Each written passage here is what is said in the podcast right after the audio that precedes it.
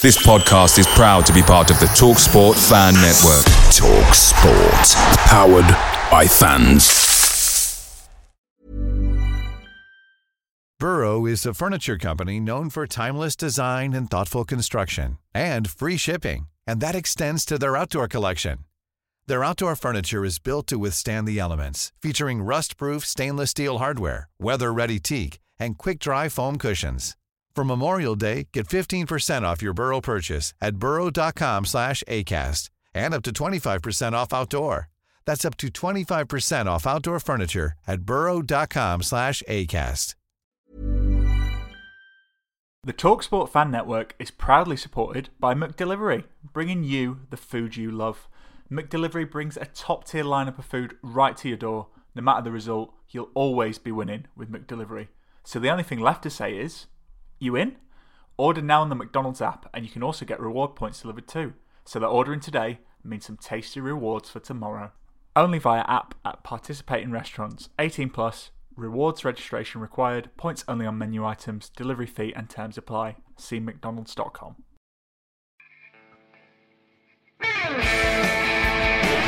Jepson's there, Billy in. The goal pushed Billy Huddersfield Town. The most famous goal of Chris Billy's life. Is this the moment for Lee Fowler? It is. Take your place in Division 2, Huddersfield Oi. Town. Thank you. Ruby and Steve Simonsen's boots now. He's missed. Steve Simonsen clears the frame of the goal and collapses in a heap of tears. Huddersfield Town are promoted. Mustafa Schindler has a chance to write his name in Huddersfield Town legend. And he takes that chance!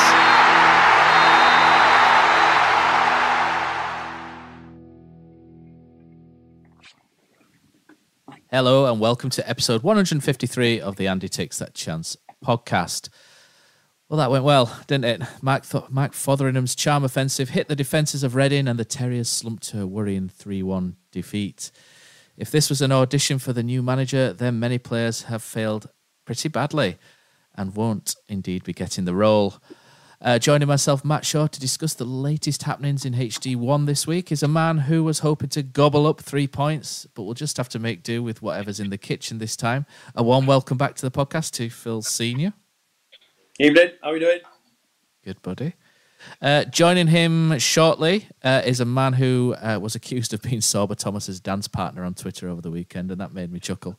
Um, Pozza will be with us momentarily. I think he's just in the kitchen making a snack as well. It's all about the snacks, isn't it, this week? And fresh from a first birthday party, I just hope that he was invited. It's Johnny Gillespie. How are we doing? Tired, but yeah, can't wait for this. Good. Yeah, right, yeah. I think we're all uh, we're all thrilled to be here, aren't we, after uh, another defeat? But this episode, as always, is sponsored by Magic Rock Brewing. If you go to www.magicrockbrewing.com and fancy some goodness on there on the website, uh, use the code AHTTC10 and you'll get 10% off, courtesy of our good selves. And I think it's still free delivery for uh, any of us orders over around forty-five pounds. Right, guys. So uh, let's talk about the new man. Um, Brady and Co have covered a lot of aspects of this uh, on the preview show, uh, so we won't go over too much uh, ground, if you like. Uh, but we did have an unabridged 38 minute press conference whereby Mark Fotheringham said a lot of good things, I thought. But it was always going to be about what happened on the pitch, wasn't it? Um, I think we're a bit long in the tooth now to listen to somebody ramble on about things and praise certain people in areas and say how good Huddersfield Town are, but it's what goes on on the field, doesn't it? That matters. And um, what have you guys made of the introduction of Mark Fotheringham? Phil, you've not been on the podcast for well, first one this season, so I think people will be interested to know. There's obviously some things that you can and can't say because you've got friends, haven't you, in in good places. You've got lots of friends as Phil. Um, what have you? What did you make of um, the managerial change and Mark Fotheringham so far? Yeah, I think um, obviously in terms of with Scully, it was um, a difficult situation. You know, we've just been spoken, we're speaking before we came on, and you know, it never works well when you put a coach into a managerial position where he's he's, he's made friendships etc. with with the players, and I think it kind of showed some of that.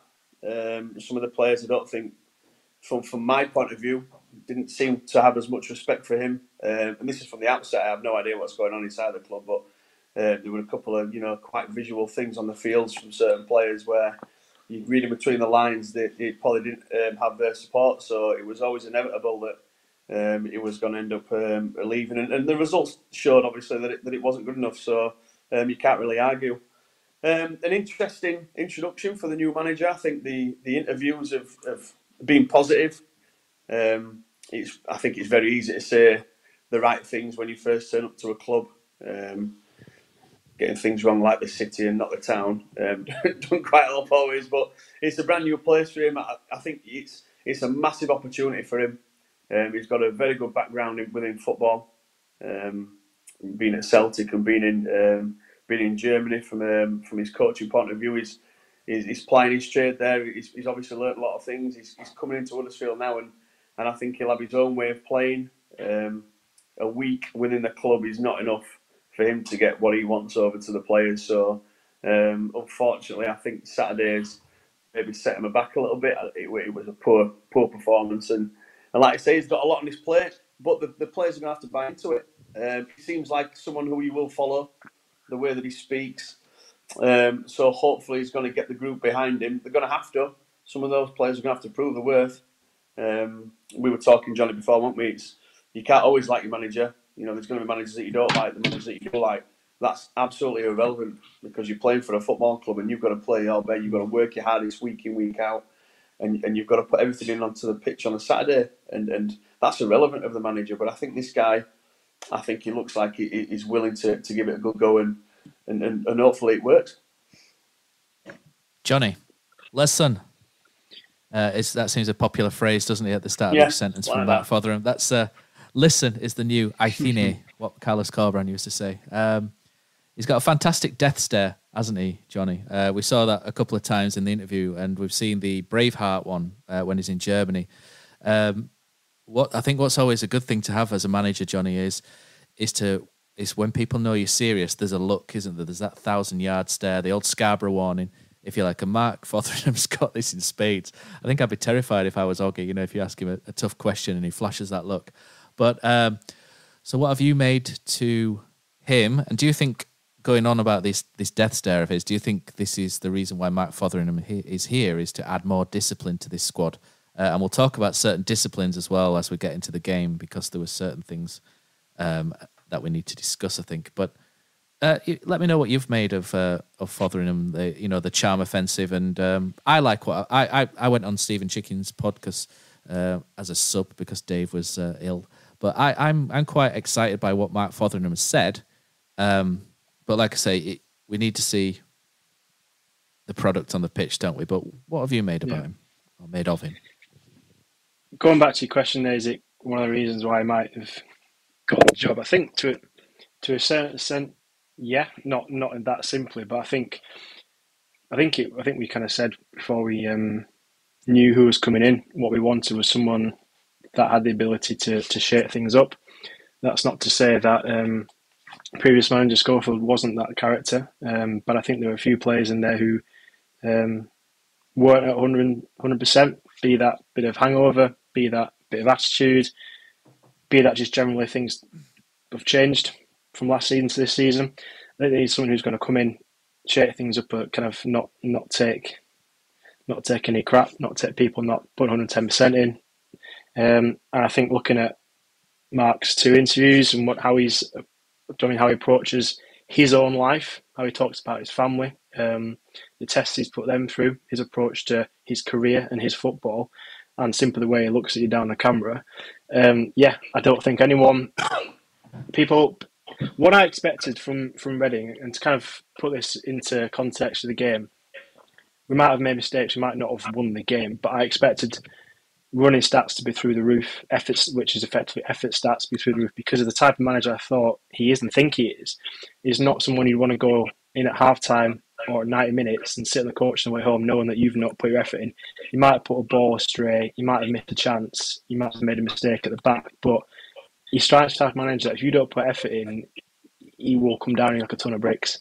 That's what I, I mean. That's what I think he's like. So for me, it was kind of worrying that I don't think the effort was necessary there um, in the in the Reading game. But I guess we'll come on to that. But going back to why he's got the job, I think that's the main main one. Um, Bromby in his interview on Radio Leeds kind of talks around wanting a manager who um, has worked alongside big names, not just big names, but big names who've gone and achieved things in football. Um, and I think he, he made a massive point of that in his interviews about the managers he's worked with, bits of information he's taken from them, kind of techniques and such. But obviously, he's made a massive point of the fact that he's his own man. He backs himself clearly. I think that's another reason why he's probably got the job as well. Um, but yeah, I was impressed. Um, I liked him as an individual. I liked his values. I liked um, how he talked about football. Um, and for me, we need someone who's who's got that a bit about them and is, I mean, a bit of a a drill sergeant who's going to do that. So it looked it looked good. It looked good on paper, but as Phil said, it's really easy to come on and say things. I mean, you've been through interview process. You know what the club's looking for. It's quite easy to kind of say the right things. We've got to see it. I mean, we've got to see it in practice. I don't. I don't judge Reading against how Mark Fotheringham will do Huddersfield. I mean, it's it is early doors. He has only had kind of his five sessions in three days that he talks about. it, it is early there's a few little question marks just because again it's not that kind of it wasn't a new manager game. Like I say you're not necessarily going to go and win the game but you, you at least want to see effort um, from every single player. And I think a few players still need to look at themselves after that game and think what do they want? Do they want a career at Huddersfield Town at this level? Or their career is going to spiral like other players have and they'll find themselves dropping down the leagues and, and not making it. Now we'll see what comes from Tuesday and Saturday. We've got 10 games now before the World Cup, and hopefully we'll see an improvement. But rated on his interviews, I, I think he's. I can see why the club have gone for him. I see why the club liked him. He's just got now to kind of get the results to back up that um, confidence that he's got in himself and the confidence that he, he had put in me through his um, through his press conferences. So yeah, I think I can see why the club went for him. And initially, on on, on face value, I, I do like him. Uh, pause. What's always really important is is nutrition. Um, so the new managers come in. There's there's a new um, nutrition. Obviously, nutrition's key, but there's going to be some new. Um, Matt Fotheringham's come over and, and, brought the German method back with him that the club are very aware of, and a couple of little things that have come out that we hear things is that there's a new training regime, and the new training regime is a little bit crazy uh, compared to maybe what they've had before. Um, I think they start at around about eight, half eight, and there's things in there where, such as robustness training and all sorts of things that we don't really quite know what that means. But it's uh, it's really interesting. But I think the question that everyone wants to know, Pos, is is what have you got for tea? Look how hot it looks. Look at you can see. You can see Steve's coming up, isn't it? For anyone who's listening to this, I apologise, but Pos is just coming. Burning his insides. Pasta or something.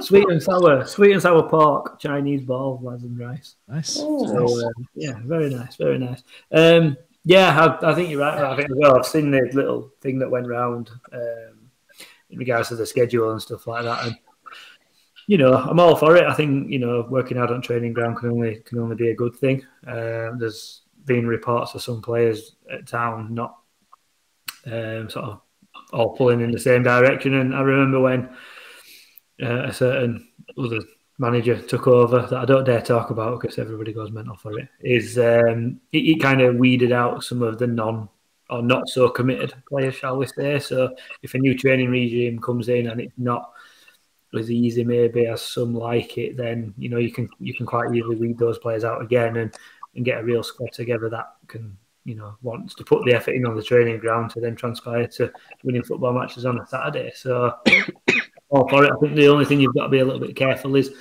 obviously with injuries.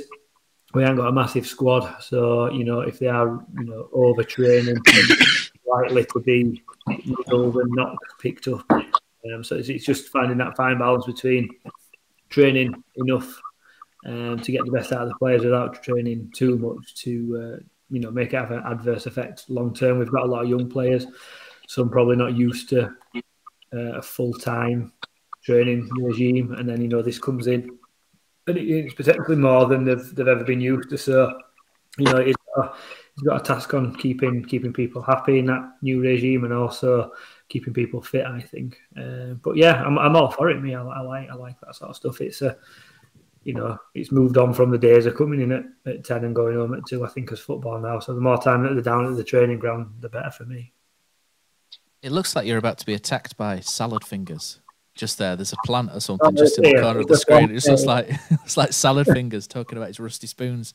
Um, I think one thing so we've got to say thanks to is thanks to Wales for uh, Pat Jones being injured and coming back from uh, international duty injured. That's always a really frustrating uh, thing that's quite happened. a bit so to answer to the Welsh national team. We've uh, mm. affected Sorba's ongoing career and now injured Pat Jones. So I know. Thanks, Wales. Um, so he's out. Tino Anjorin's ill, so he was out. So the last question, I think, before we go on to the Reading game, I think we'll throw this to you, Phil. Uh, is from Doug Barnett. So I've asked uh, for a couple of questions online, and what we'll do is we'll visit those questions at the end because it's probably easier to do so and do them all in a bulk, although we may cover some of them during the game. Uh, and it's from Doug Barnett, uh, who has been on this fair show once upon a time. Uh, and it's put, was Mike Fotheringham impressive as some thought in his initial interview, or did he simply come across as an overconfident, old school disciplinarian? This group responded to a studious CC, Carlos Corberán. Are they likely to respond to Mike Fotheringham? This goes wrong, and we are down. I don't think he did. I think he came across as someone who, who really enjoys being involved in football. Yeah, for me, it, it, it wasn't it wasn't like that. I think all this death stare crap, it's just a load of rubbish. Is that you know? I, oh, I mate, wait until he looks at you. yeah, well, well, yeah, but you know, bloody hell, anyone can look at anyone with a bit of a stare, can't they, and stuff. But I, I, just think he's probably a little bit more intense. I think he's probably an intense person who, who like I say, has turned up to a club and knows there's a massive challenge. And going back to the training schedule, maybe maybe that's going to you know weed some of these people out if you're not going to follow him and you're not going to stick to this kind of the, the principle. I like it. They, they, they, train at the same time as what you have your match nights, uh, or, or, if you're day. So if you're playing on a Saturday, three o'clock trainings, etc. If you've got a couple of night matches coming forward, you'll probably train at seven o'clock. I like it. I think it's good. Um, I don't know if you. I, I can't remember which manager you might have been talking about, but I remember when there were players wanting to live away from Huddersfield and, and they wouldn't travel over and they didn't like to stay over I think it's important nowadays. I think the training is just as important as your games now. Um, so no, I don't think he's. I don't think he's. You know, he's been chosen for that. I, I think. I think he will have been uh, very impressive when he was first met uh, with Bromby, and I think that's probably won him over. Um, and like I say, you know, it's time will tell, but um, I, I think he'll be a great addition. Cool. So the rehearsing over, and now it's time for the big audition. I'm afraid for me, it fell very flat. Town reverting to a 4-4-2, which was shown early in the season really to be unsuitable for what we have. Uh, Jon Russell in a two in a stretch midfield again struggling. It, it, feels like to me we've maybe gone back to July and August a little bit, uh, and the new coaches, um, and you know, and obviously the new coach Mike Fotheringham is finding similar things out to what Danny Schofield did maybe you know, and you know that first game.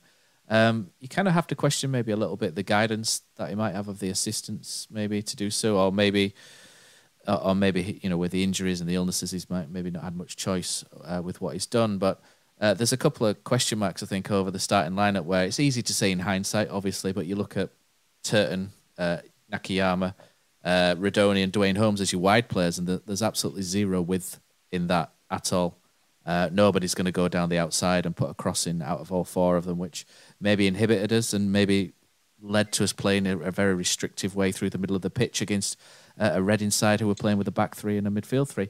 Um, I think the idea really, Johnny, was to stay quite tight. They were quite happy to cede uh, territory, weren't they, up to halfway and just drop back in. And we've heard Mike Fotheringham talk about spaces between the lines uh, etc. already, and it's about sort of cutting off the passing lanes and remaining in kind of a deep lower block shape.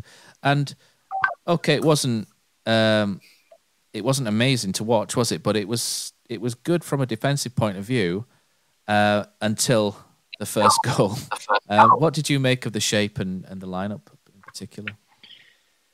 Yeah, I think it's difficult because we know he was at the Cardiff game, um, and it, we we played there um, a four two three one, which he, he's a bit more. Of, I mean, he's like the German formation. So not I'm typecasting there, but I thought he might have gone with that. He also dropped Camara, um, which he, he, does he does explain in his interview. But initially, on the face of it, he thought it was harsh. I thought he had a great game. Uh, I thought he worked well with Kasumu, and I kind of like them as a pairing. Um, so I thought that kind of I expected to see that going into the Reading game. I thought we kind of maybe got a little bit in midfield, which has been just a vacuum of quality so far this season. Um, and it was a, yeah, it was a strange one because you've got a midfield two. Um, well, when the t- lineup was first announced, I was assuming it was a four-two-three-one, um, as you'd expect players playing where they should be, apart from Thomas being on the left. And like I say, when the game develops, you can see it's more of a four-four-two, which we know doesn't really work. Um, the same problems were there that were when Schofield kind of played that. Um, it's the same players, of course, the same problems are going to be there. So it's a bit of a shame um, his rationale for dropping Camara was not doing too much too soon and letting players like have a little bit of time to recover, which I'd get if it was a case of Saturday, Tuesday. But we've just had international break, so I don't see why he can't play either side of a, a two week window, really. So, yeah, bit of a shame. I think from man of match performance to being kind of left on the bench in, for the player's perspective, he's probably a bit disappointed in that. But I don't, I don't think it was necessarily the, the right team. I certainly don't think it was the right shape. Um, in regards to people pointing that out to him, um, yeah, fair comment. People might have said that to him, um, but equally, I suspect he's probably watched the matches, you know, from from certainly this season. And again, we can all see that you can't play um, Russell as part of a midfield too. It doesn't really work. So again, it's it's asking the question why can't someone who's a professional manager see that? So that question wasn't posed to him. He might have a reason why. Again, we, we can't ask him that on this, but yeah, interesting. I think that's going back to there's only one game, but those are a couple of question marks I alluded to earlier. Was the problems that have, I mean, we've, we've already ironed them out. We ironed them out against Cardiff. We've moved on. We've changed the formation. We've changed personnel in that midfield, and we've kind of reverted back to it. If Camara's fit, he's he, has got to play for me um, after that Cardiff game. So strange. Oz, Phil, I think uh, we'll kick this off into a discussion between you two. I think this uh, should be interesting. So, the the goals Reading scored were shite, to be honest, weren't they? um, there's no other way to say it. Corner comes in, um, the centre back, Rudoni's marking the set, and this is what I meant earlier about discipline coming in. You know, when we're talking about Mark Fothering and discipline and organisation, Town looks really organised against Cardiff, um, and it's still the same coaches, Chicho and, and Paul Harsley are still there. But I, I found it odd how maybe Rudoni's not bad in the air from an attacking sense, actually. But I found it a little bit strange how Rudoni was with a centre back and Jordan Rhodes was on the post. I just couldn't wrap my head around that because Jordan's a really useful defensive weapon, isn't he? He's experienced. Yeah. He reads situations really well, and he's he's actually really good in the box, isn't he? With, with clearing. Um, Rudoni, less so, but to have Rhodes on the post and then Rudoni there, just I just I found that really really bizarre. Um, the second one, uh, own goal by Lee Nicholls. Uh, I think that's probably as much bad luck as embarrassing, to be honest. Um, but the attempt to get to the crosser by Jon Russell was wasn't great, really. Um, you know, he's he's let him get that crossing too easily. And the third goal, I don't even know where to start. Um, uh, take it away, lads. I don't know where you'd start either, but you know, the first talk maybe about the first goal. I don't know if you're muted, Phil, but uh, maybe yeah. maybe pause, the first. yeah. First, I'll let you go first, mate. First, maybe the marking first, pause. Um, but I don't know how you speak because Reading, Reading actually have the lowest um, expected goals in the in the league in the championship. It's even lower than us uh, with 0.9 goals per game, and they've put three past us, and all three were just shite. Were they really avoidable goals? And I, I would do my it was do my head in. Um, yeah. I wasn't the happiest guy. Go on. I mean, if you lose 3 0 and there's three great goals or well worked goals, you, you come away and you think, well, do you know what? At least there were decent goals to concede. But, you know, as you say, the, the three that we let in were all shambolic, really, which weren't great given the big speech that we had about having a decent scaffolding and all that sort of stuff, you know, before going into that game. And I think when you're a struggling side, the first thing that you do is before you start trying to win games is, is stop losing them, and that defense should be the first thing that that you look to work on and then build from there. I think one of the big things that we had last season, where we were so strong defensively, you always had a chance. We were strong defensively, we were good at set pieces. In a lot of games, that's basically how we won. We didn't let many in, and this this season overall, it, you know, House of Cards has collapsed, and we've conceded some awful goals. And on Sunday, uh, Saturday, sorry, it's kind of summed that up in one match, as you say, Reading 0.9 xG goals, and then they put three past us. Um, so you know he's going to be probably really disappointing with that, and I think that was probably the thing that I was most disappointed in the fact that he'd made such a big thing about this. You know, we're going to build from the back and scaffolding and all that sort of business. That to concede those sorts of goals were were really disappointing. I think probably Rudoni marking their centre centre half were just probably gone height for height, maybe. Um, so you know that's probably the reason in there. Again, I, I agree with you though, Matt. If Jordan Rhodes is in there, he picks someone up who's likely to win an header. Don't stand on post. Swap them, just swap them two over. Uh, I think when ball comes in, Rudoni's not even looking at it. He's, he's kind of focusing on his man more than where ball. is obviously playing well. Second one, you know, I'm sure we've all been there. You know, as a centre half, I've been there where I've tried to clear a ball that's come across a goal, and you know, you're just stopping it reaching the centre forward. And you know, I'm sure it's happened to Phil where it's cannoned off back of him and ended up in his own goal as well. And it is, you know, you can you can forgive that, but we, like you say, Matt, that cross shouldn't be coming in in the first place. That shouldn't have happened because the cross shouldn't have been there. And then the third one, well, like you say, you just put some circus music over highlights on that, you know, it'd have gone down well as a terrible loss of possession, and then indecisiveness. No one goes to the man. They both kind of track the runner, but no one really tracks him that well because he manages to get through. And then there's a little poke past Lee Nicholls, and you know, could have quite easily been another own goal if uh, you know their fellow obviously is on a goal bonus, so he charges and smashes it in from a yard out. And when you're conceding three goals like that, you know you, you we've got to score four to win, and we don't really look like scoring one. Last year we did, didn't we? We conceded three shockers last year. but, down there, but last year we got the look, and we well, say yeah. look, we just you know have well, a good. we did, didn't we? We did, we did. Yeah. But yeah, uh, I think as a first game, when you've come out and give such a I just caught, the tail end of what Johnny was saying while so we're dishing my tea up in regards to you know the way that he'd spoken and everything. I think I would fully agree in what he said. I went into you know not really having an opinion on him to thinking, do you know what, yeah, this this lad's got something about him. And I think the first game away from home, the last thing that you need to do is give away such shite goals. You know, let's let's be honest let, us go and just defend. Even if you just go and defend and get a nil nil, it's something to build on. Whereas now he's gone and he's conceded three. It's been a, not a great performance. Defence has been all over the shop, and instantly people are asking questions, which is probably wrong because he's been there what five days. So you know, but it's just how football is these days. You need to you need to go in and people need to come away from that match and say, Do you know what? I can tell we've got a new manager. You know, people will talk back to when Wagner first joined in those first few games. Yeah, we didn't win, but you came out and you, you were like, wow, that was totally different to what I've been watching. Whereas on Saturday, for me, it were basically exactly the same, if not worse. So. Yeah. Wagner got two weeks in Portugal, didn't he, with them before? Um, yeah, so the, the, we'll hopefully see that. But Phil, is there a confidence thing? Is there a confidence issue? I should say. I think so. I think so it's always the same, isn't it? When you're when you're down towards the bottom of the league and you and you you're trying to get a win, it's things things just don't go right for you, do they? You know, the the first goal, it's a it's a, a static header. He's studying attacking the ball. It's one of those things where yard to the left, yard to the right, it's either saved or cleared off the line. Um, it's these fine margins, isn't it? The goalkeeper, instead of diving across to try and cut the cross out, what if he what if he just stays in his line, turns out, waits for the shot to come in, and your centre half's cleared it? You know, it's, it's split second decisions. I mean, I, I, think he did right to die for it, but if he didn't, it's cleared out. The, for me, the third goal was the one. I wasn't too bothered about the, the first and second, but the third goal, it's a straight ball between two centre halves, and that was just it was weak. It was awful, and it like Nicholls kind of he was in between, and oh, it just it just looked horrendous, didn't it? And I think that's that was the most worrying sign that it was it was too easy.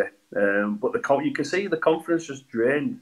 The confidence just drained out of him, and and it's going to take something. It's going to take some strong characters to try and to try and bring it round and win it round and and, and follow this manager and, and, try and be a lot more resilient um, defensively. But uh, my my concern was the the again we talk about nothing changing. It's not going to change in a week, but our quality going forward. There's no possession, there's no link up play, and there's nothing. That's what worries me the most. I think defensively, I think we'll be okay. That's putting it out there. I know it's a bit, but I think defensively we'll be okay. I think it's what's going on in front that's that's the biggest concern. Yeah, we've got nothing, have we, moving forward? That that was the thing, especially when he made quite a big thing post match about having so many attacking players on the field. But apart from the corner which Tom Lees heads in, we've created absolutely nothing, really, have we? That's that's the disappointing thing. Um, First 25 minutes, there were a couple of players where I totally forgot they were playing. Mm. Well, we'll come to a couple of players. In... So I was going to say about going forward, you don't mind that if you come away with a nil nil because it gives yeah. you something to build on. But you, because we've lost three 0 then you start looking at what happened going forward, and there were no. So you, you've knackered yourself in both ends of the field there because you've been crap at back and you've created no going forward.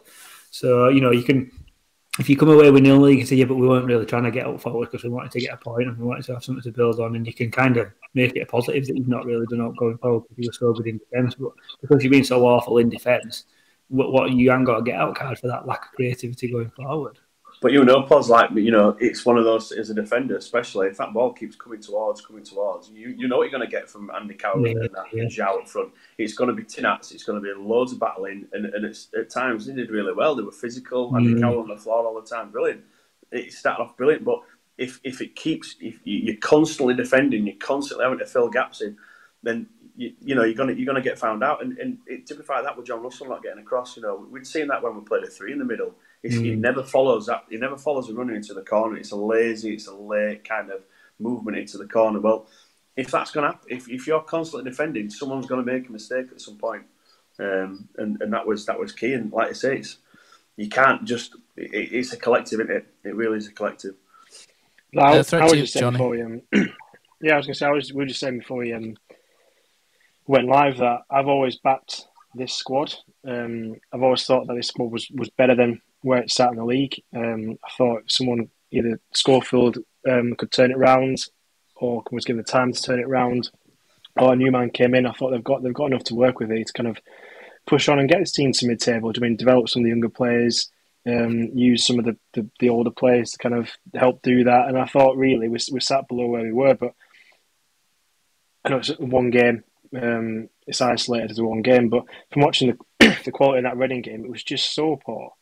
Um, and like like Boz and Phil said, there was just, there was just absolutely nothing. You look at that Reading team. I know that they're, doing well. Um, and I mean, a few a few people slated us, and we were doing well last season. So like, what last? It what last? I'm not going to sit here and do that to Reading, but their midfield of like Hendrick, um, Hoilett, Hutchinson. Do you mean they're all 31, 32, 33? Yeah, good careers, but they're knocking around in and out, giving goals. You mean around the corners?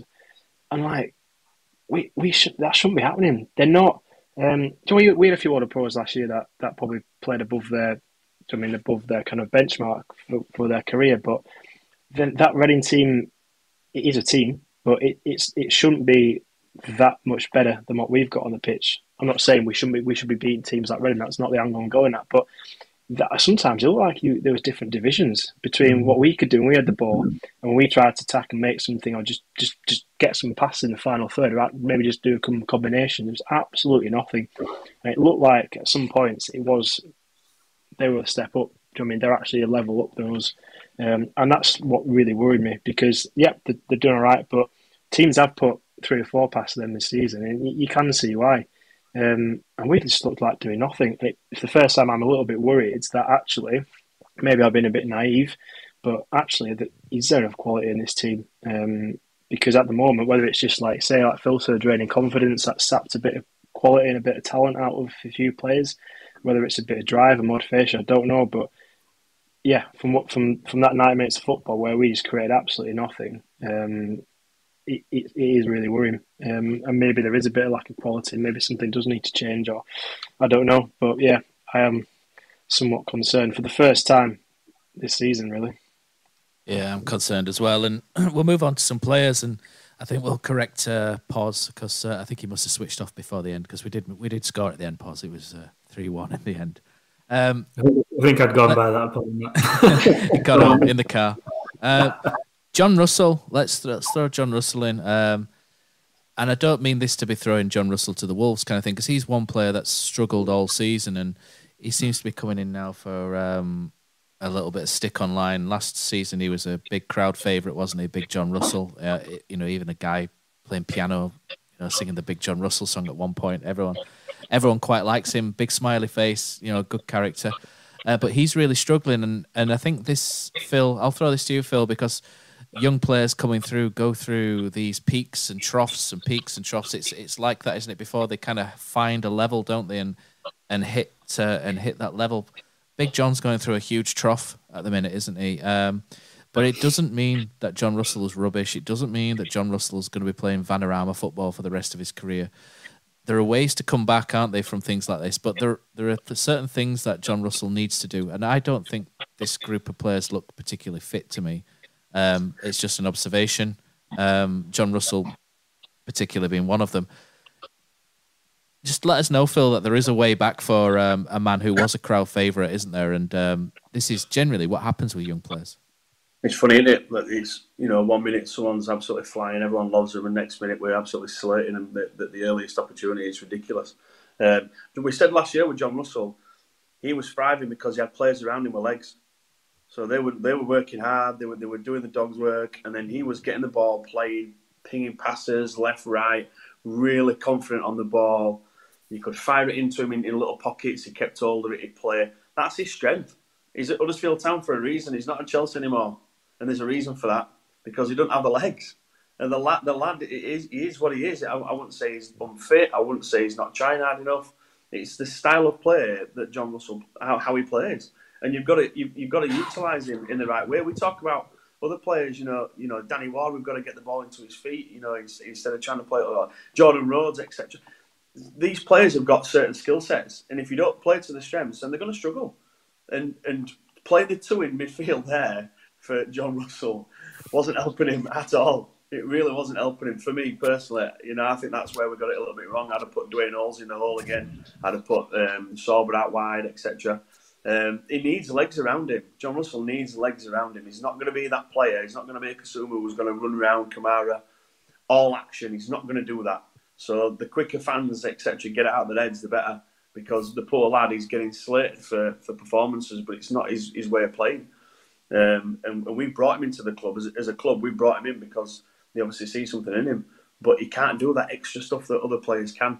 Um, so I feel for him a little bit at the moment. But on the flip side of that, he's still going to show his quality, and he isn't he isn't performing as well on the ball as what he did do when he first came in last year. And that's unfortunately where you've got to go back to training ground and and, and work on your specific strengths. Um, so yeah, I do feel for him a little bit at the moment. Anyone else want to jump in on the Big Jon debate? Yeah, no, I, I completely agree. I think um, so. We, we kind of touched on it earlier, recognizing player strengths and seeing what they've done previously and, and learning from it. And I think to me, he did he did get he did get a bit better when he moved into a five midfield. because He's Reading play a midfield three, so if was two on two, maybe takes a little bit of it, but three on two in midfield, it's it, he's already up against it. Um, and like I say, the things that he does do well, the things where he, he does have strength in his game, he's he is a confidence part of football. If, if, he's confident, he's got players running around him. He's playing forward passes. That's one thing we really loved. He used to turn man and always play a forward pass, and he could actually he could actually pick out um, a ball as well. But those moments require someone to be confident in what they're doing. And if he's not having a great game and he's feeling the pressure and he knows fans are getting on his back a little bit, or he knows, not necessarily getting on his back, but he knows that there's a little bit of murmurs and he, I mean, if he plays a couple passes, there's a bit of groans coming, then it makes it harder because he's, he's a young lad and what he what he's good at, he's going to have times where it doesn't come off. That was all right last season because he play three or four forward passes, might hit two or three of them. That's decent percentage for what he's trying to do. But now he's, he's, he's not he's nowhere near that. And there was a couple of passes where it's nowhere near. It gets intercepted. There was that play. There was one in the Reading game just go straight out of play. I, I do feel for him because Phil's absolutely right. Um, and it's kind of a good insight from him and his past where he, we have brought in a player knowing exactly what their skill set is and effectively asking to do something completely different or out of their comfort zone. So, how much of it is it on the player? Yeah, still a decent amount because what he's his strengths, what he does well, he's still not doing well. So there's that worth looking at. But it's it's asking someone to to not work, and it goes back to what we said right at the start of the season: is the fact that the reason why that's the case is that central midfield position is is weak. Um, the players that we are playing, if we if we're playing Holmes in there, we're playing Rudoni in there, playing Andrew in there or Russell, um, they're all they're all not quite fit for purpose. Really, we've not even not got the amount of players to play three properly or to bring in a Russell. We've not got a runner who can be like the O'Brien.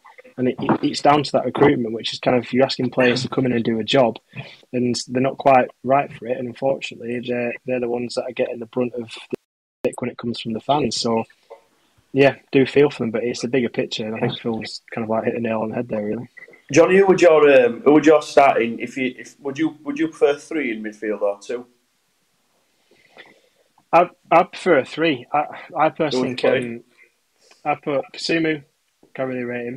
Um, I probably put alongside him either Camara or Hogg. I probably would have played Hoggy if he were fit. I think they could work well together, and I think I'd, I'd like to get Rudoni in as like a in there as well. Personally, um, that's what I'd probably look to play. Um, I think you've got a bit of experience. You've got someone who's, I mean, mobile in Kasumu, and you've got someone who we like to believe in. That I've seen a bit of. He's got a little bit of quality, a little bit of movement, can play a pass in Rudoni. So I'd probably like to play that. But I think if Hoggy if Hoggy's fit on him um, to make the bench, then I'd I'd play him personally.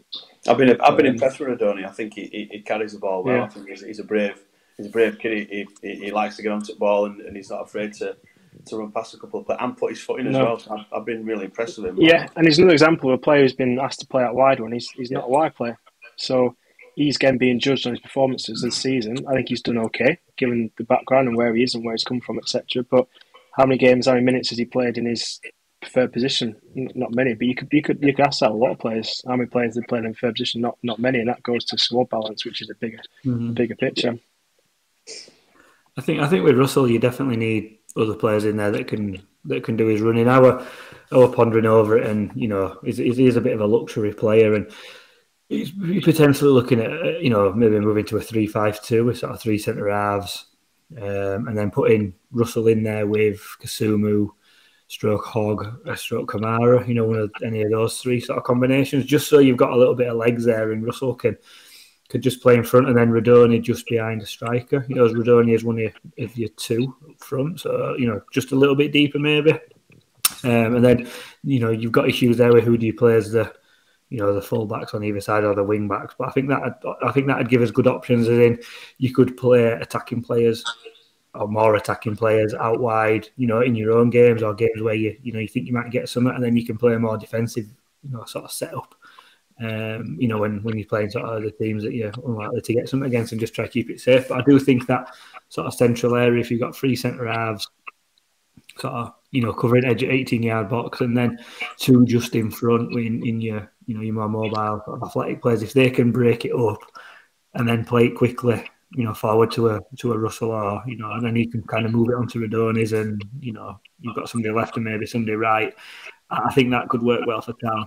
Um, I think just sort of shoring up that central area is probably one of the main things that I would be looking to to look at. If if it means you know going a little bit more defensively in the short term, then then kind of so be it. But for me, if you can win that battle on edge your own 18 stroke, you know 20, 25 yards out, get it to somebody like Russell who can then pick a pass wide or pick a pass forward, and we can kind of get on counter attack pretty quickly. So I think maybe that's potentially something to to have a look at. But Burrow is a furniture company known for timeless design and thoughtful construction and free shipping, and that extends to their outdoor collection. Their outdoor furniture is built to withstand the elements, featuring rust-proof stainless steel hardware, weather-ready teak, and quick-dry foam cushions. For Memorial Day, get 15% off your Burrow purchase at burrow.com slash ACAST and up to 25% off outdoor. That's up to 25% off outdoor furniture at burrow.com slash ACAST. Cozzy, what, what's your favourite away day? Matt, it's got to be the City Ground at Nottingham. Just old school stadium, you're right near the pitch, great atmosphere. But there's nothing like playing at home. The same goes for McDonald's. Maximise your home ground advantage with McDelivery. You in? Order now on the McDonald's app. At participating restaurants, 18 plus serving times, delivery fee, and terms apply. See McDonald's.com. If he's not going to set up like that, I do think that Russell needs to be benched because I don't. You can't play in a two at all for me. I think I think this is the biggest problem, isn't it? Like we're talking here about formations, and we're still unsure about what, what the formation we should be playing with the players that we've got. It's still an unknown. Is it three five two? Is it four three three? Is it you know? Is what is it? You know, what players have we got to suit certain formations and. Uh, and hopefully, this uh, the new gaffer is going to come in and, and, and, have his own ideas and, and move us forward with the club with the, with the players that he's got. You're going to set me off, Phil, because um, we have this conversation, especially me and Pos have this conversation quite a lot in WhatsApp, don't we, about the summer recruitment. And, you know, we've, we've said this on the podcast at the risk of going over old ground again. We've said it on the podcast that the summer recruitment, a lot of it seemed to be uh, going out and picking players that were talented, but their talent would come to fruition in between 12 and 24 months. And the here and now, everything seems a little bit all over the place. And you know, you look at Jack Rudoni, I like him, but his end product and you know in the final third's not quite there yet, but it will come. But it's just not quite this level for you know doing what you you, you would expect maybe. Uh, Kasumu very good. Uh, he's got a lot of injury problems. He's come with injury problems, baggage. We know that. Camara's got a lot of potential. Um, Hoggy's Hoggy, Hoggy's obviously Hoggy. Uh, yeah, I think Camara's a, sp- a special player. and you look again at, at, some of the other ones we've signed as well. Kaden Kesler-Hayden again, good good young loan player, and Betty, but again potential. And the here and now is is a little bit disjointed. I I, I think we've kind of taken our eye off uh, what was needed. We've sold obviously Lewis O'Brien and Harry Toffolo, but we had a really good chance to reinvent that midfield and to stop the over reliance on Lewis O'Brien because that midfield was so reliant on Lewis O'Brien and the amount of work that he got through his ball recovery, you know, his recoveries, his carries. It was insanely over reliant on him. And we've now found in, you know, now we've not got Lewis O'Brien. We don't have all of those things that he brought, and we've not replaced them quite properly in the in the here and now. Kasumu, I think, will grow into be a very good you know, uh, midfield destroyer. I like him a lot. Camara's very good. You know, we need to look at the contract. But Tuesday, Sunday, Tuesday, it's it's very much disjointed, and we, we're at a risk at the minute this season of really hitting the buffers because we really needed someone to just provide energy in that midfield and and you know a decent sort of routine of passing. Um, and we've not not really got it. And at the minute, the jigsaw doesn't quite fit together. I don't think properly, but it's not far off, but in, in football, it's it's not going to come before the World Cup, is it? And we're going to have to sort of muddle muddle our way through there. So we've done Jon Russell anyway in the midfield, but there's one more player I think that we should probably talk about, and I think we talked about him a little bit last week, and that's Sorba Thomas. Sorba still the target for the Boo Boys, unfortunately. He's the the David Cowling of the 2020s. Some of our older listeners will uh, will, will understand that. Um, good set piece for the uh, for the goal in the last minute. Got himself in a couple of good positions. Didn't look so great up front, but again, I don't think you can really say that he's not particularly working hard. I still think he's working hard, Sorba. Um, there are there's a lot of frustration, isn't there? We can see in his game. You know, he, he was doing well last year. This year, it's not clicking. You can see it's getting to him. He's frustrated. He's getting booked for dissent. He's you know there's some silly free kicks he's giving away. Um, discipline again has gone a little bit awry, but I think pause. This is sometimes, uh, you know, and I said this before you came on. You know, you were, you stuck up for him a little bit online, and you and one thing that made me slightly chuckle was someone said he was your dance partner, which I quite quite enjoyed to be honest on the side. and uh, Sorba's Sorba's a player I think who needs to, you know, he's he's a he's a strange character, isn't he? He's, he's well not strange, but he's a character who I think needs the arm around him and needs needs the love, doesn't he? And the the stick that is getting, a lot of it is abuse online that is getting directed at him, hasn't helped him. I think his head's gone from it a lot. And I think town fans have a role to play in trying to get Sorba Thomas back. The club have a lot to play. But most of all, Sorba Thomas has got a role to play. But also, throwing that in, I don't think his performances are quite as tragic as what some are making out either. No, mate, it's uh, it's I don't know why we do this at Huddersfield Town. We we seem to.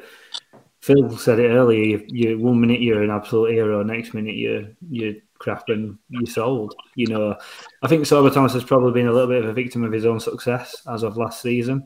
Um, you know, he, he did so well last year that people expected that to follow on. You know, still a young player, still learning. You've said Matt, young players' peaks and troughs. He's just going through a trough at the moment. You've got, you know, put yourself in issues. You've had such a good season. you've probably seen two or three players leave the club that you would maybe hoping were going to stay to build on last year. You've probably seen the manager who got the best out of you disappear.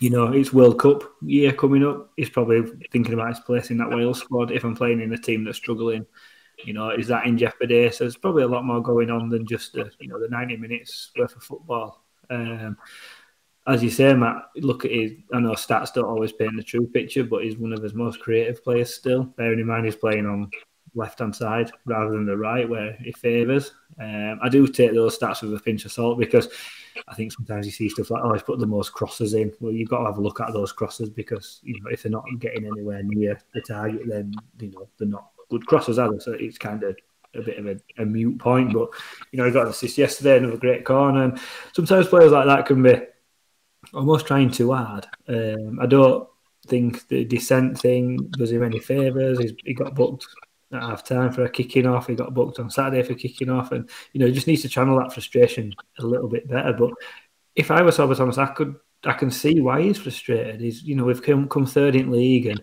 you know he's buzzing, and then all of a sudden two or three players leave, they're not really replaced, and he must be thinking, you know, where where does my future lie?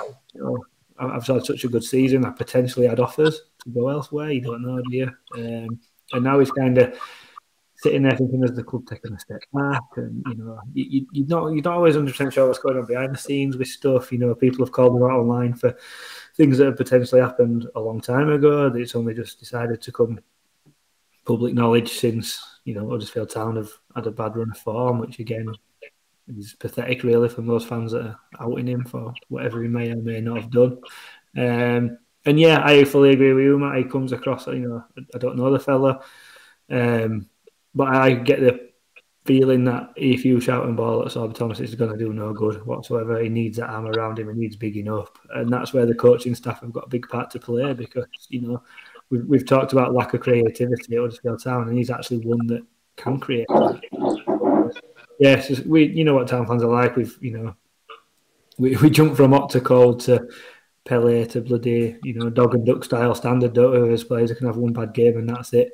Um, and I think he's just feeling the brunt of it at the moment. There's a lot of frustrated people at Huddersfield Town with everything that's going on, and for some reason, Thomas seems to be the man who's taking the the brunt of it. Which you know, there's players out there making ridiculously more mistakes and playing ridiculously worse than Thomas, but because he was so good last season, he's almost put himself in firing line, which is it's a shame, really. I mean, you know, there was a video of him yesterday, and he kind of just walked across to away fans and just just kind of stood, which I thought were really strange, you know. But he's obviously done that for a reason, and maybe maybe he wanted to hear what people were saying. I, I don't know, but I just found that really strange how he kind of came across. Yet everybody's hurling abuse at him, and he just kind of stood there. I didn't really get that, you know is he fronting up to that bad performance, or it, some people said he was taking the piss? So you know, I suppose it depends on what your mentality is and how you feel about him as to what you think about him. I just thought that were quite strange. You know, if it were me, come over, give a little clap, and kind of walk away, but he kind of stood there almost wanting the limelight. Maybe I don't know. It just that just seemed a little bit strange. But overall, I do think it is it is the fans' job to, to, to, try get behind not just him but everybody else. You know, we've all got our opinions. We we have it on here. We, we, will we'll say players are this and players are that. But once that first whistle goes, you, you, when especially when you're in stadium, you've almost got responsibility to try and back these players because people talk about being in together in a promotion fight. I'm sure Phil will know what it's like when you're struggling. Um, you need the fans behind you as much as you can. I think it's like I think sometimes, especially like social media in this day and age, you, you tend to get someone somehow start something, and it seems to like snowball snowball snowball. It seems to be Thomas and his performances and not playing, or he's got a bad attitude, or he's sulking, all this kind of stuff. And some of the stuff we've seen over the last two, three weeks on, on Twitter and everything about it, it's just absolutely unbelievable. Like people get out of my club, he's not trying, he's not doing this.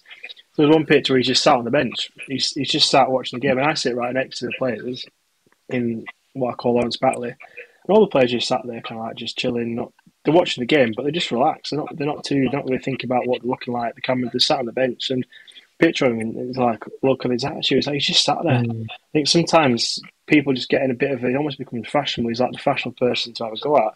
Now, if it's the case of his football, he's not. He's not kind of playing good enough or not playing how he played last season, then okay, there's ways to.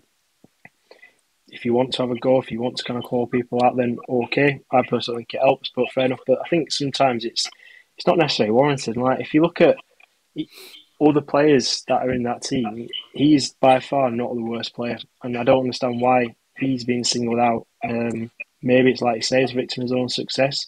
If you look at chance creation so far in the championship, and I mean, I don't know how chance creation stats are, are made up, but it won't be the fact someone's put a cross and it's sailed over. It's it's an actual chance. He's top, like he's ahead of Jed Wallace. He's ahead of Ilias Chair, so he's obviously doing something right. I think he's he's had a poor start. I think he's got better. I don't think he was the worst player uh, uh, against Reading, and I think Pos was at the nailhead where actually he's still trying. He still will run. He still will give 110 percent, and yeah, he might need to just have a look at the way he has a little bit of a, a go at himself, or the way he might have. I mean, in, in, in regards to like dissent and stuff, but he's not necessarily having to go at anyone else. He might be having to go at himself. And I think some people forget that he's only a 23 year old lad. And I think sometimes people think of footballers, they should be do this, should be do that, they shouldn't do this, shouldn't do that. There should be this person who never makes a mistake. And sometimes you can have a bit of a tough time and you need a bit of help, you need a bit of support. And ultimately, everyone on this podcast, everyone in the ground wants the same thing. I think having to go at someone actually, do you know I mean?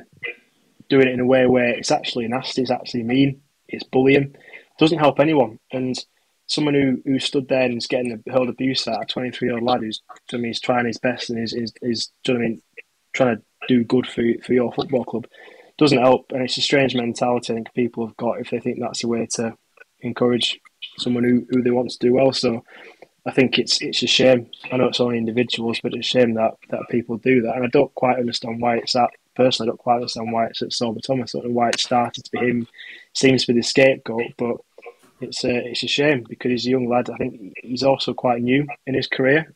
I think January is only in January he's only been at the club for two years. He's, he's come from non-league. He's not been conditioned into professional football like some other players are with the club as well. So he probably might need a bit more of an arm around him. He might need a bit more support. I think fans might need to just let off him a bit and recognise that he's a 23-year-old lad. He's only two years into his footballing career, so give lad a bit of a break. You know, come on, and he might actually then get back to where he was. I don't think he's doing horrendously anyway compared to some other people in the football club. They might need a bit more of a rocket up their ass, to be honest. So, yeah, not just sticking up for him for sake of it, but first, I think he's um, he's been a bit of a victim for stuff I don't think is necessarily warranted. Yeah, I agree. Oh. You, you've won me around, Johnny. You've, you've run me around. but, you know, honestly, it's it's it's it's one of those, and it. I know why the, the, the fans are going to go at him because of his body language and because of his attitude. So last last game he went over and started giving it to, to Reading fans. Um, he said a few things on social media, etc. His body language at times has been has been a little bit crap. And and what do we want to do as fans when things aren't going well? We want to start blaming someone. So we blame, let's blame the manager, and then let's blame the player who looks like he doesn't give a toss and he's not trying hard, right? Because he's showing it. His body language is clear to see. That's why the fans are doing it. It's nothing about you. you have said there his performances have been okay this season. Not been amazing, okay, but they've been they've been okay. Um, but it's just an easy target. He really is an easy target. And Johnny, you know, I, I never really thought about that, but you're right. He's played two. What is it? Two years of playing in front of like decent crowds. Um, you're, you're, in the limelight. You're playing on um, on Sky Sports week, you know, most weeks, and and and you're in you're in the, that big picture. He's, he's, playing for Wales. He's got this name for himself, and everybody knows Sorba Thomas. So all of a sudden it, it, can get a little bit, and, and maybe he can get a bit ahead of his station, and, and he needs, you know, pulling back down to ground. But I think this that that on Saturday with a fan who was waving money at him and saying what he was saying, whatever he was saying, because I have no idea what he was bloody saying or what he was trying to say. That's not helping anybody. That ain't helping our club by you trying to make one of our players feel bad uh, for a performance there when it's a collective performance. So whether that fellow or, well done. Because what's going to happen is if Sorba Thomas, uh, Sorba Thomas has seen you behave like that way, that's going to make him feel even worse, and his confidence is going to get even worse because he feels like he's not wanted by the club, uh, well the fans. It's ridiculous, absolutely ridiculous behaviour. It really is, and, and I can't get my head around how many fans will will shout at the players. The players aren't going to go out and, and, and perform rubbish on purpose unless they're absolutely deluded. Because what happens is if you play rubbish, you don't get picked. If you carry on playing rubbish, you get sacked out of your club. Sorba Thomas don't play well this year, he ain't going to World Cup. So he's gonna have to, you know, he's. I just, I just think it's crazy. I really do. One thing to quickly add on. Um, I don't know. I didn't know. Asked it in his press conference. The the one pre Reading, but someone said alludes to the fact Sorba Thomas and Jamie's not had a fantastic start season, etc. And Fotheringham, uh, Fotheringham quite quickly just goes. I can't remember what the exact quote is, but it's quite short. Something lines of he goes, Thomas will help me massively at this club. He yeah, goes, he's going to be massive for us, didn't he? Yeah. You know, so you know, hopefully Johnny, he, he can do that and get him get him arm around him and help him pull the right direction. You know, you said um, when, when, you said before about um, we talked about like the, the video for the training and um, and the gaffer were talking to the players and they're in a little huddle.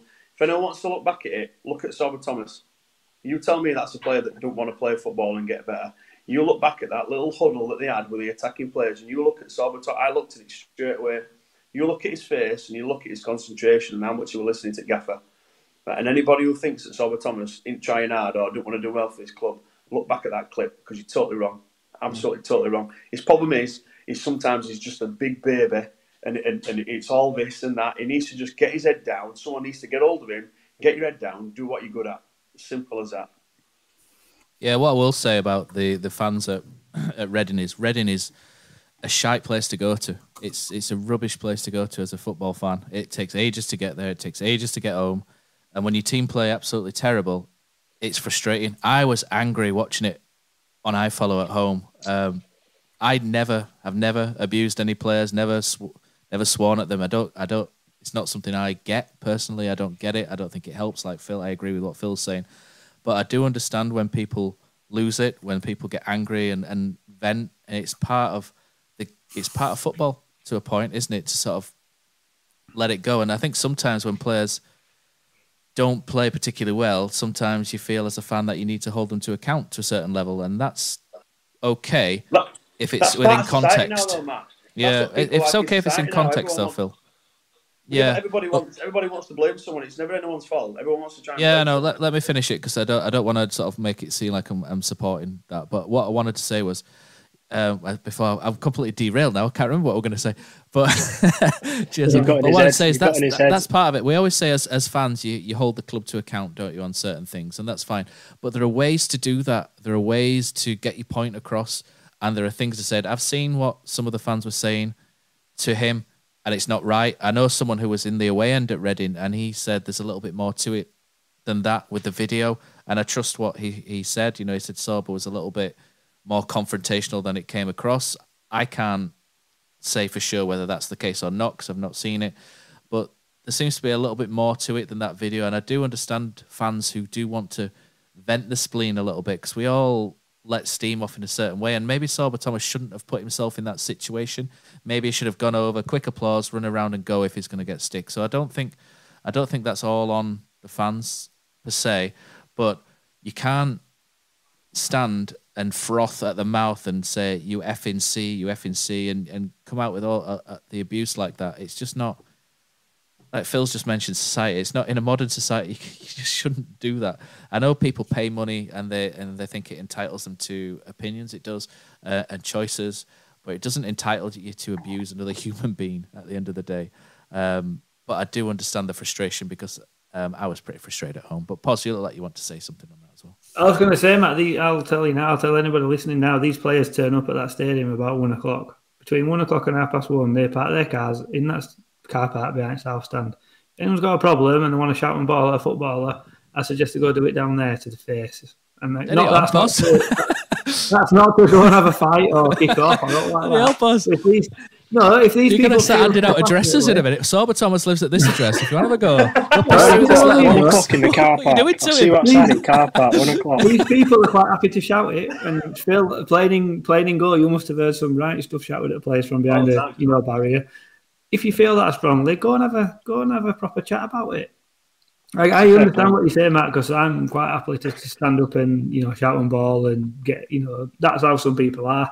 You know whether it's right or wrong and heat at the moment and all that sort of stuff. But yeah, yeah. you know, as you said, you get frustrated at football and you do say stuff that you probably wouldn't do in a rational environment. Here, here is also that, a factor, passion, isn't it? it? That's the passion yeah. of football. But you know, a cold light a day, not just that fella, you know, I'll, speak for myself. I've stood up and bollocked players and told them that they were shite because they'd messed them up. And it's frustrating because sometimes I think it's frustrating because you know that they're better than what they're showing at the moment. So it's frustrating from that point of view. It's, it's just frustrations about a lot of things all at once. And sometimes these people do take the brunt. You know, he might have had an argument with wife before he set off. You don't know, do you?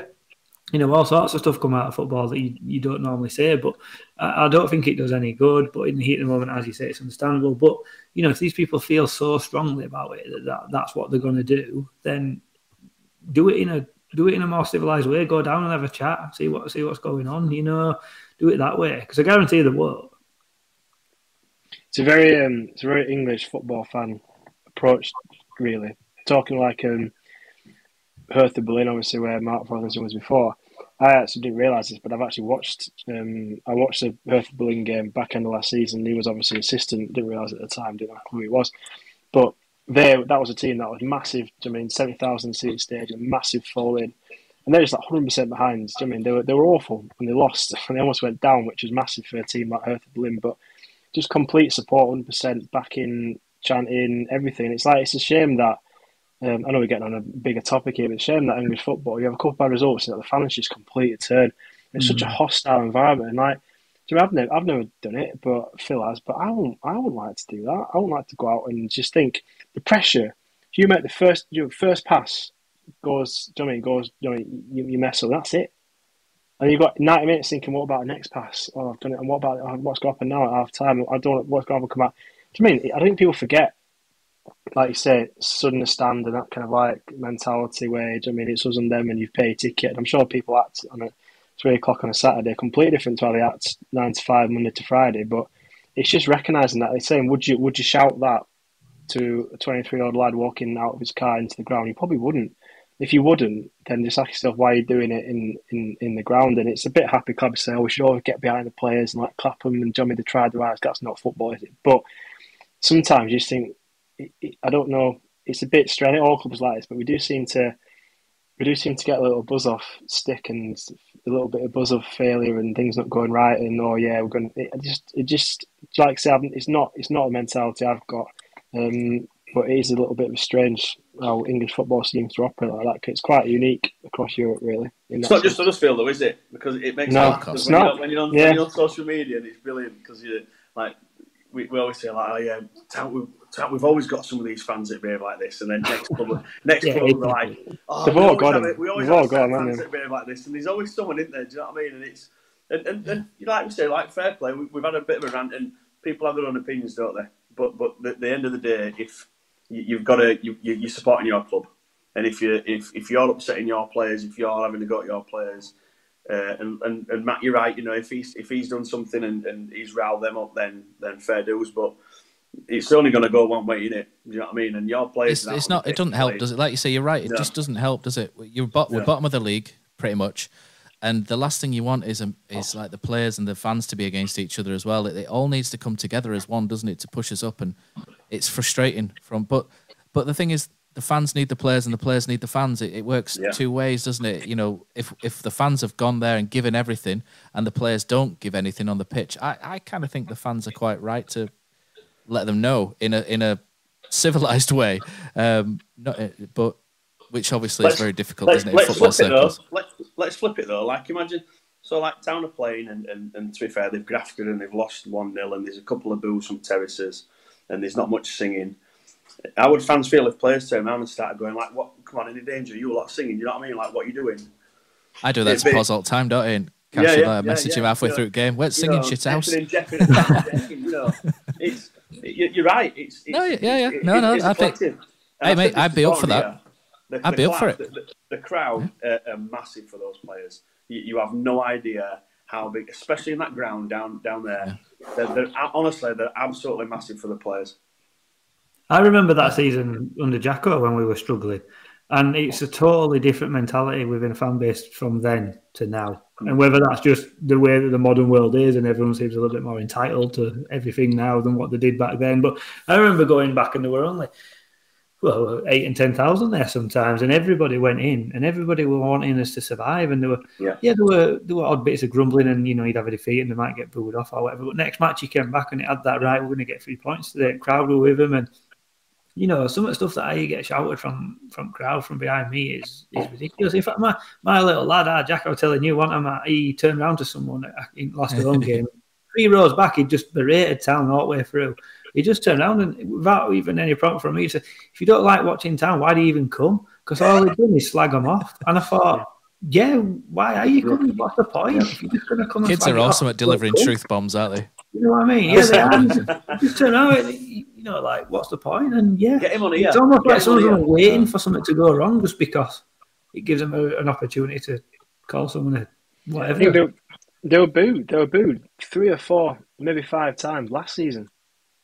We we Mm. finished third and got to the playoff final, and the season was predicted to go down, and they got booed four or five times at half time. You just think it's absolute madness. But, like I say, it's a society thing. It's not just Huddersfield Town. It's a modern, all yeah, it's a modern clubs, thing. but, I think yeah. we should move it on a little bit as well because we're delayed on Like a this. But disease, that boo. Once one person starts, everyone's like, ooh. like a Mexican- what are we booing for? What are we booing for? like a ghost that Phil. Right, let's read out some comments on YouTube. So thanks to all of you for joining us online. If you guys could, uh, this is my beggy moment. If you guys could hit the the thumbs up and the like button, that'd be fantastic because it just puts the podcast under more eyes of more people, so that um, we appear on uh, specific timelines, etc. for Huddersfield Town, which would be great. So let's go through some of the comments. Andrew Moore says, I could see some pressing for the first 20 minutes and the confidence of a team with a plan that was dashed after the first goal went in. He needs time for sure. I don't think we lack talent, just belief. Uh, Leo says a disjointed performance and a lack of belief in their ability. Midfield gave the ball away far too many times, and individual errors cost us in defence. Uh, Dominic says, "I think we were paying one of the playing one of the informed teams in the division with a confident with a confidence depleted team and a new manager. I really think we need to give the new gaffer time. People already digging him out. Andy, the K maker K, says we're missing Phil's mate Matty P and the Rolls Royce defender that was Colwill at the back. Defence is where we build from, and it's out uh, of form as a unit of five. Uh, Terry seven and two says, "Evening, chap. Shocking defending, costing us. I don't see Mbete being any better than Rarmani Edmonds Green." Gary Wilkinson says, "I agree. Camara should have started. Surely not featuring is his uh, hits his confidence and immediately puts some seeds of doubt in the new coach." Uh, and then Terry seven two says, "I said on Twitter since Hef became defensive coach, we've looked crap at the back." Uh, Kerry Wilkins says, says we've got a defensive coach. Uh, John Shaw says Phil's just stated uh, Russell has no legs. Totally agree. But where's the midfield recruitment in the summer to get them? Kasumu injury prone and at present not up to it, and Rudoni in and out. The formation discussion is a sorry indictment on the summer recruitment and Danny Schofield's tinkering. I'm afraid. Hopefully, Matt Fotheringham can find a system that suits quickly. Because if not, we will be soon cut adrift. Uh, and Leo just said Sorba Thomas cupping Reading fans when we scored at the end. Cupping Reading fans? That's a bit dodgy, is that, Lee? um, when we scored at the end, a little bit embarrassing. Yeah, I, I, getting a lot of stick, and I think I don't think he knows how to handle what he's getting at the minute or how to let it slide. Hopefully, uh, he learns uh, from that. And we did Stop say, is the st- yeah, is the stick Sorba getting fair? Yes or no? Twenty five percent said yes, and seventy five percent no from uh, our poll. So thank you uh, to you guys for doing that. No one's clicked the uh, the like button yet. Shame on you all. Uh, but moving on, just going to wrap up uh, the podcast really for this week. And post match, uh, Mike Fotheringham was quite positive, wasn't he, guys, in what he said? I, I don't know if some of that's a little bit of false bravado, maybe. And then he mentioned Jurgen Klinsmann might be uh, coming to watch a Huddersfield Town game, which would be interesting. Um, what did you make of his post match comments? How we thought we um, we dominated the play, especially in the second half. I kind of looked at that and I thought, hmm, I thought Reading were quite happy to sit in and just defend the the two 0 and then the three 0 without really needing to take the game to us. But anything and that and anything positive from the game itself. I know I mentioned Ben Jackson as a positive, and there was a lovely touch in the second half from Ben Jackson, which was eye catching. But uh, but what did you guys make of the post match, and was there anything positive for you in uh, in the ninety minutes? Oh, Just sum it up quickly. It just seemed to be one of those typical managerial interviews where you go out and try to be positive as possible. Um, he's not going to really come out, is he, and lambast his players after the first match. So I think it was just one of those where he's tried to find anything that he could to hang his hat on that went reasonably well. You know, yeah, we had a bit more possession, but we're Reading even bothered, as you say, Matt. Probably not happy for us to let us have it. We probably had a little bit more in the game, but we were 2 0 down. So if, if we didn't, then that'd be even more worrying. So I think he just came out and said what he had to say. Whether or not that was his exact feelings behind closed doors is a different matter. But I don't think it would have done anybody any good for him to come out and start shouting odds and saying that we were crap. Wouldn't do him any good, does it, after his first match to then come out and say that we played, you know, like a bag of spanners. So I think he's just come out and, and just gone through a generic interview for me. Um, yeah, he said what he said, and I won't get too excited either way about it, to be honest. Yeah, I think it, I mean he's only been in the job. We got hired officially on Wednesday, took training on Tuesday. I mean one of them days that I travelled down as well. So I think to come out and tear a few players apart, tear a team apart, probably isn't the wisest thing to do. Um, if we continue to play like that, I mean, when we have interviews where he's so positive, it might be a little bit of a concern that he's not quite understanding the severity of the issues. But I think it's, I mean, it's hard to make, it's hard to run anything. It's hard to run anything too much from performance. It's hard to run anything too much from, I mean, what he said in his interviews, etc. It's so early doors. I think it's just one of these time will tell. Like Paul said, I don't think too much to be gained from being negative. He's, he's new into the job, trying to pick up a lot of players, trying to pick up, I mean, the mood around the place. So by coming out and being positive and picking out some positives in the game, his interview as well, I think is probably the right thing to have done, really.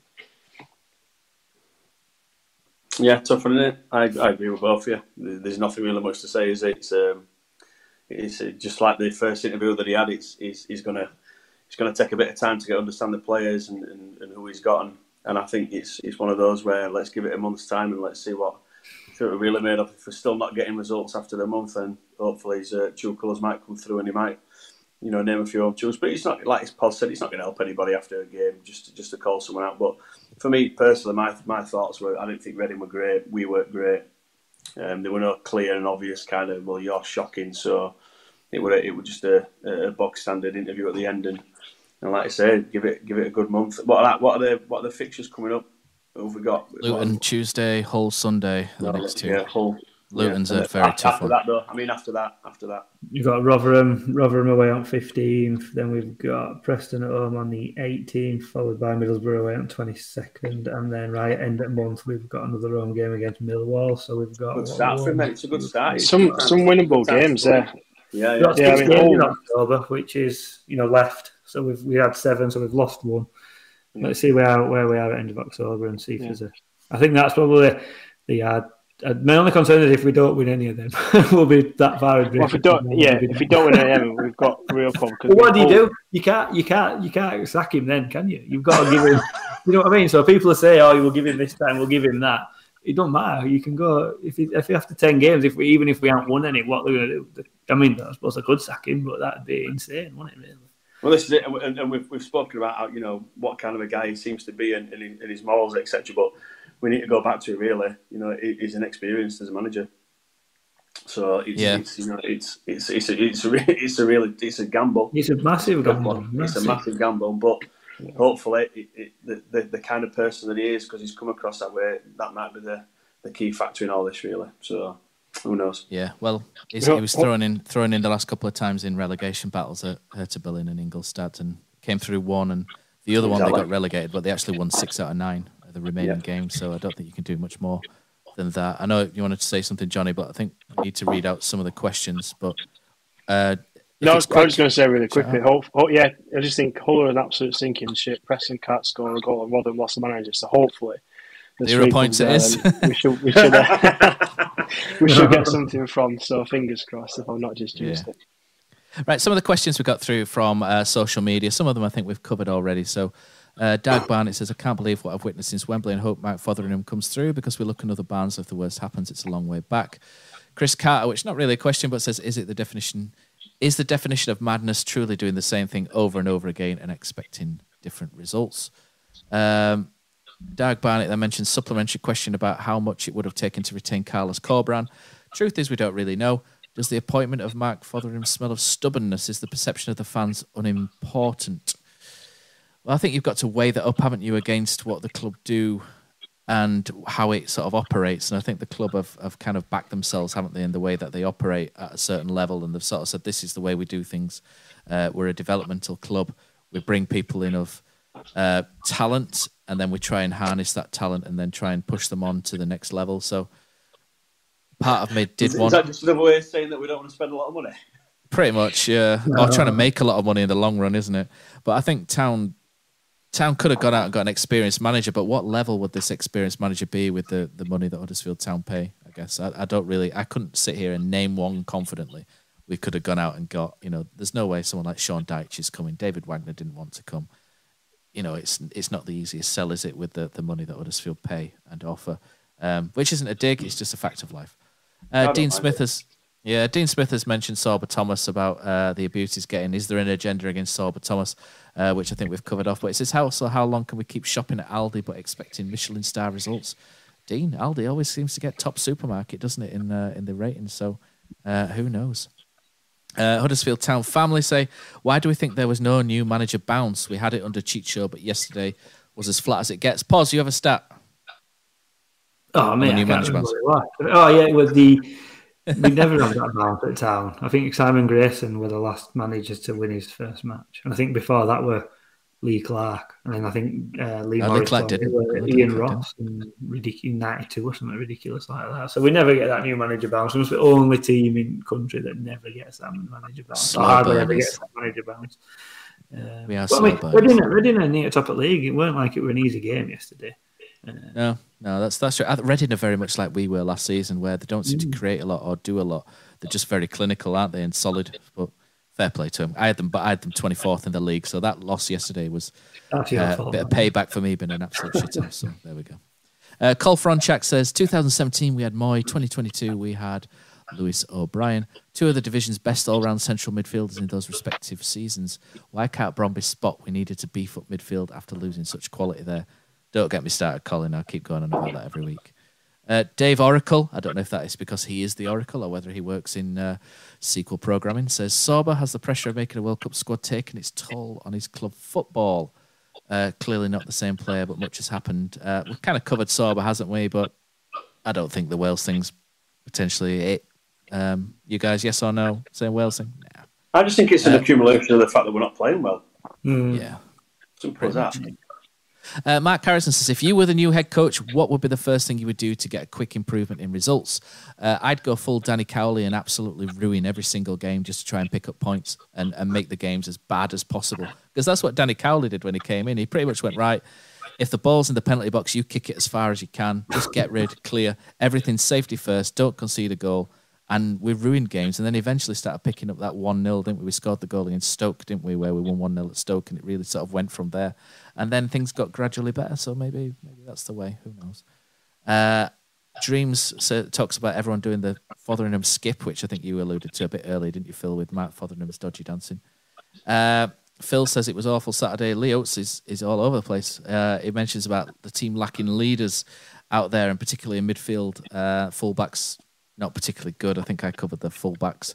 Uh, leaders, lack of leaders. We've got Tom Lees uh, at the back. Uh, Lee Nicholls, you would probably have in your uh, leadership group. Uh, Hoggy on the bench. Um, Rhodes and Ward up front. I'm not too sure it lacks leaders. Um, well, what do you yeah, think, but, but, but, but, the thing is, though, we, we, we're talking experience can't come just as leaders, though. So, and and we've talked about this in terms of some of the players we've got in terms of backbones and stuff, but when the going gets tougher, we're stepping up.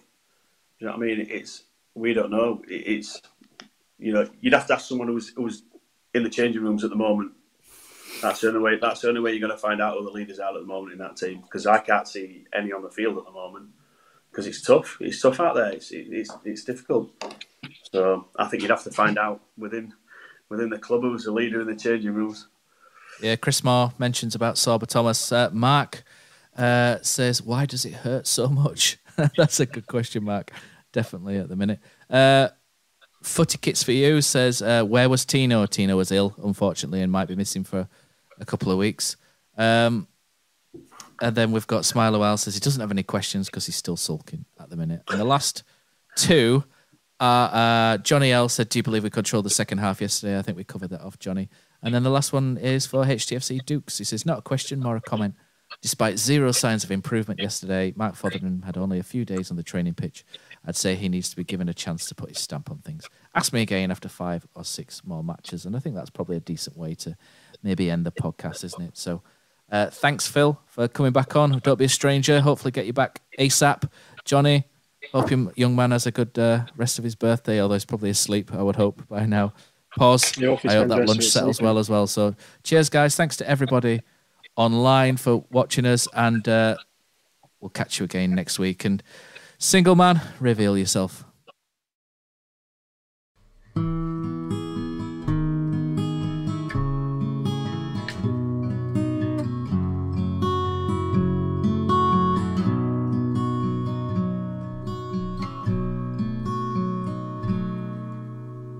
There's a team that is dear to its followers. Colors are bright blue and white.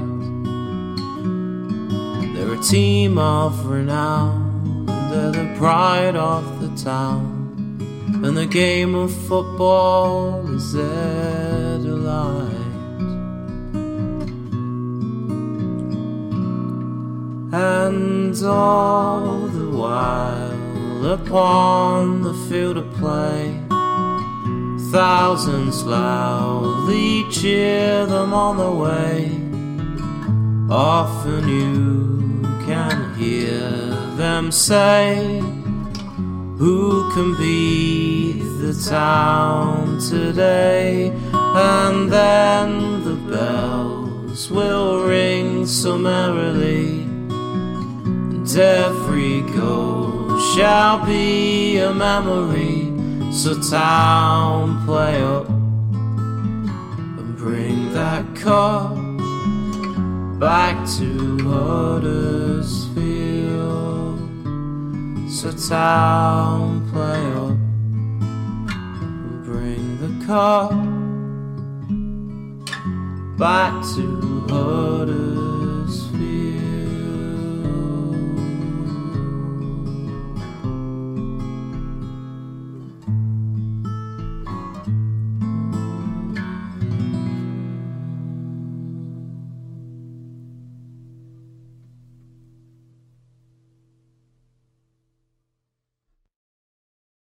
Lads, what's your favourite 90th minute goal? Got to be Hefele against Leeds. A shot from Mooy and sliding in at the death, Michael Hefele. Great finish to the game. Shared with my family, only made better by ordering McDonald's via McDelivery afterwards. Three points, McNugget share box, spot on. Order McDelivery now by the McDonald's app. You in. At participating restaurants, 18 plus serving times, delivery fee, and terms apply. See McDonald's.com. And there it is. That's as good as it gets on this stage. Nissan Townstar EV strikes again. It's an unstoppable van. Unstoppable. Look, just fantastic. You can actually see the Pro Pilot technology in action. Effortless parallel parking. It moves with all the confidence that comes with a five year warranty. And with a bench full of all star van experts, there's real strength in depth here. That's all star quality. Search Nissan Townstar EV and visit your local all star van centre to see for yourself. Terms and conditions apply. Five years or 100,000 miles, whichever comes first. ProPilot is an advanced driver assist technology. Driver's responsibility to stay alert, drive safely, and control vehicle at all times.